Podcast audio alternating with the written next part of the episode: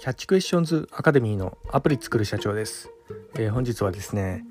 IT エンジニアはアップグレードを嫌うというようなところでお話の方させていただきたいと思います。え今回はですね、まあ、私の、えー、身の内話みたいなところもちょっとあるかもしれないんですが、まあ、あの一般的にねあ IT エンジニアはアップグレードを嫌う人も多いんじゃないかなというようなところがあり、まあ、それについてお話の方させていただきたいと思います。えー、なお私のこちらの番組の方ではですね、えー、iPhone アプリを世界で売るための戦略というようなようなところでマーケティングに関するお話などもさせていただいております。主に YouTube の方で配信させていただいておりまして YouTube の方はですね、えー、iPhone アプリの作り方ラズベリーパイによるリモートサーバーの構築方法仮想通貨のマイニングなどちょっと専門的なお話などもさせていただいております。えこういったお話がお好みというような方いらっしゃいましたら YouTube の説明欄ですね。えそちらの方に行っていただきますとえ番組リスト別に URL 貼ってありますのでこちらからよろしくお願いいたします。キャッチクエスチョンズまたはアプリ作る社長で検索していただくと出てくるかと思います。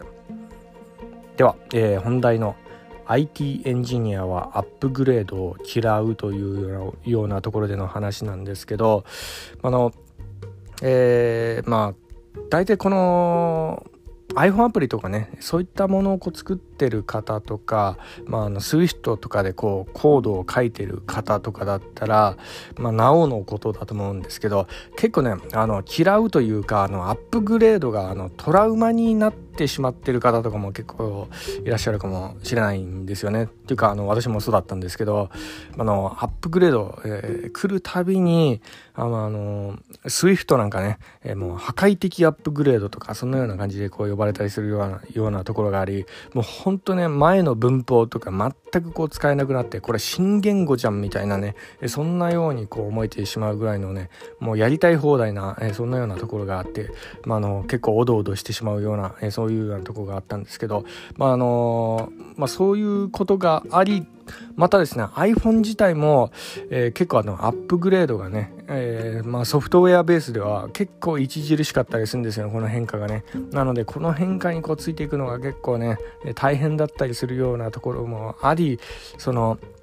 まあ、ある程度はね、あのー、前のプラットフォームでちょっと作業したいなとかねそういうようなあの思いとかね結構あったりするような方いらっしゃるとは思うんですけど、まあ、特にね、あのー、私自身もですね iPhone は、えー、まあ、あまりアップグレードせず、えこれまでの人生歩んできたみたいなそんなようなところもありまして、まあ、というのもですねあの初代 iPhone3、え 3G ですね、えまあ、それを5年使ってえー、またその2代目の iPhone4S もまた5年使ってみたいなそんなような感じで1回買ったら使い倒すまで機種変しないみたいなね、えー、そういうような徹底ぶりもあったところもあったんですよね。はい、まあ、ちなみにあの今メインで使ってる MacBook もですね実は8年前のモデルなんですけどまああのここまでね極端にねあんま買えない人っていうのはあの逆に珍しい方かもしれないんですけど、まあ、というのはあの、まあ、実際あの私あの M1Mac も持ってるんですけどやっぱね昔の方が使いやすかったったりするんですよね。それはあのいろいろカスタマイズしてるから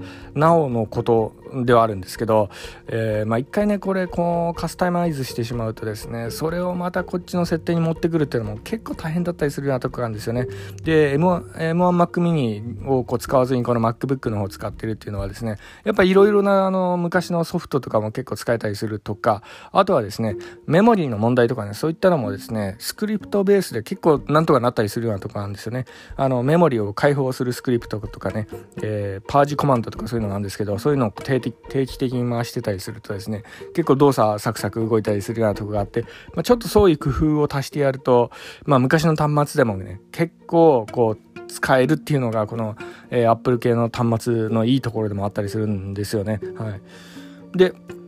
だこんなことはですね、Windows とかそういったものではやっぱできないんですよね。あの、5年前のね、Windows PC とかね、そういったものはあの今私も持ってますけど、まあ、あの、起動がめちゃめちゃ遅くなったりだとかね、えー、立ち上がっても全然こう、使い物にならないみたいな、そういうのがね、結構 Windows 系の、まあ、えー、パソコンとかで結構あったりするんですけど、はいまあ、ちなみにあの Windows 系の作業はですね、まあ、私はあの Mac のねブートキャンプの方に移動して Mac でやってるみたいなそんなような感じでもあります。はいまあ、とにかく、えー、ちょっと本題に戻りますがこのアップグレードをしないっていうのはですね、えーまあ、ちょっとしたえ人生幸せに生きるコツでもあったりするんですよね。え結構あの生活水準とかそういったものっていうのはあまり上げすぎない方が幸せでいられるとかそういうような、えところもあったりして、まあのえ具体例で言いますとですねあの食べ物ですよね。あの普段からね美味しいものを食べていると、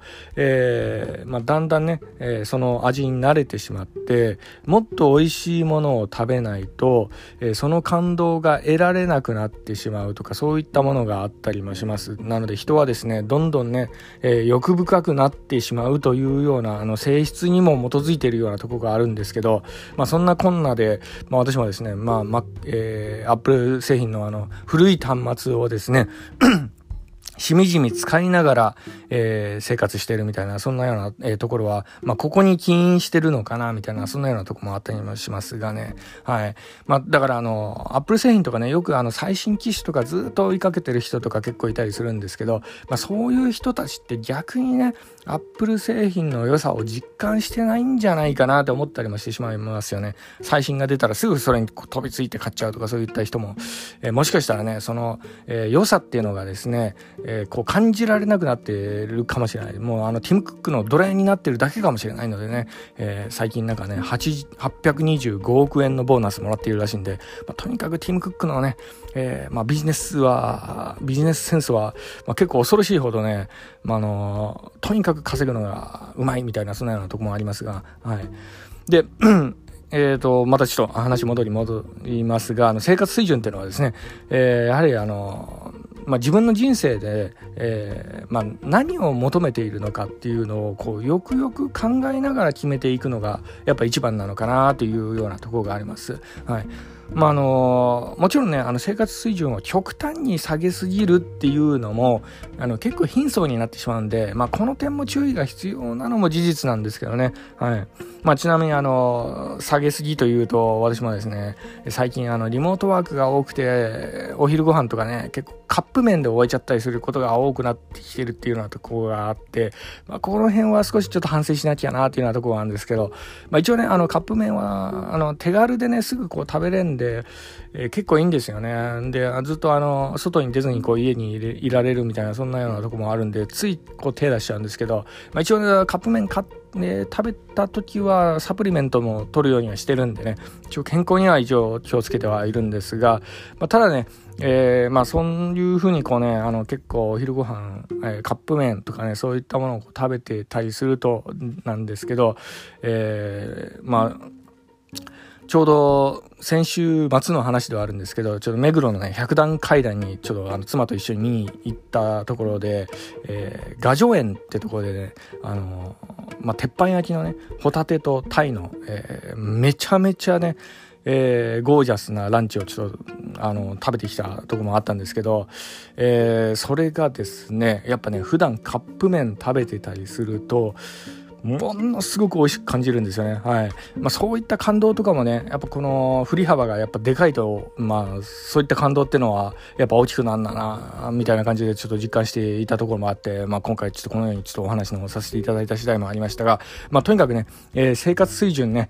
えー、まあ何人生で求めてるかなっていうのをこうよくよく考えながら、えー、まあ普段ねなるべく生活水準を上げすぎないように暮らすっていうのも、えー、結構大事なんじゃないかなと思って今回ちょっとこのように収録させていただきました、えー、参考までによろしくお願いいたします。ではいつもと同じ言葉で締めさせていただきたいと思います。IT エンジニアに栄光あれ。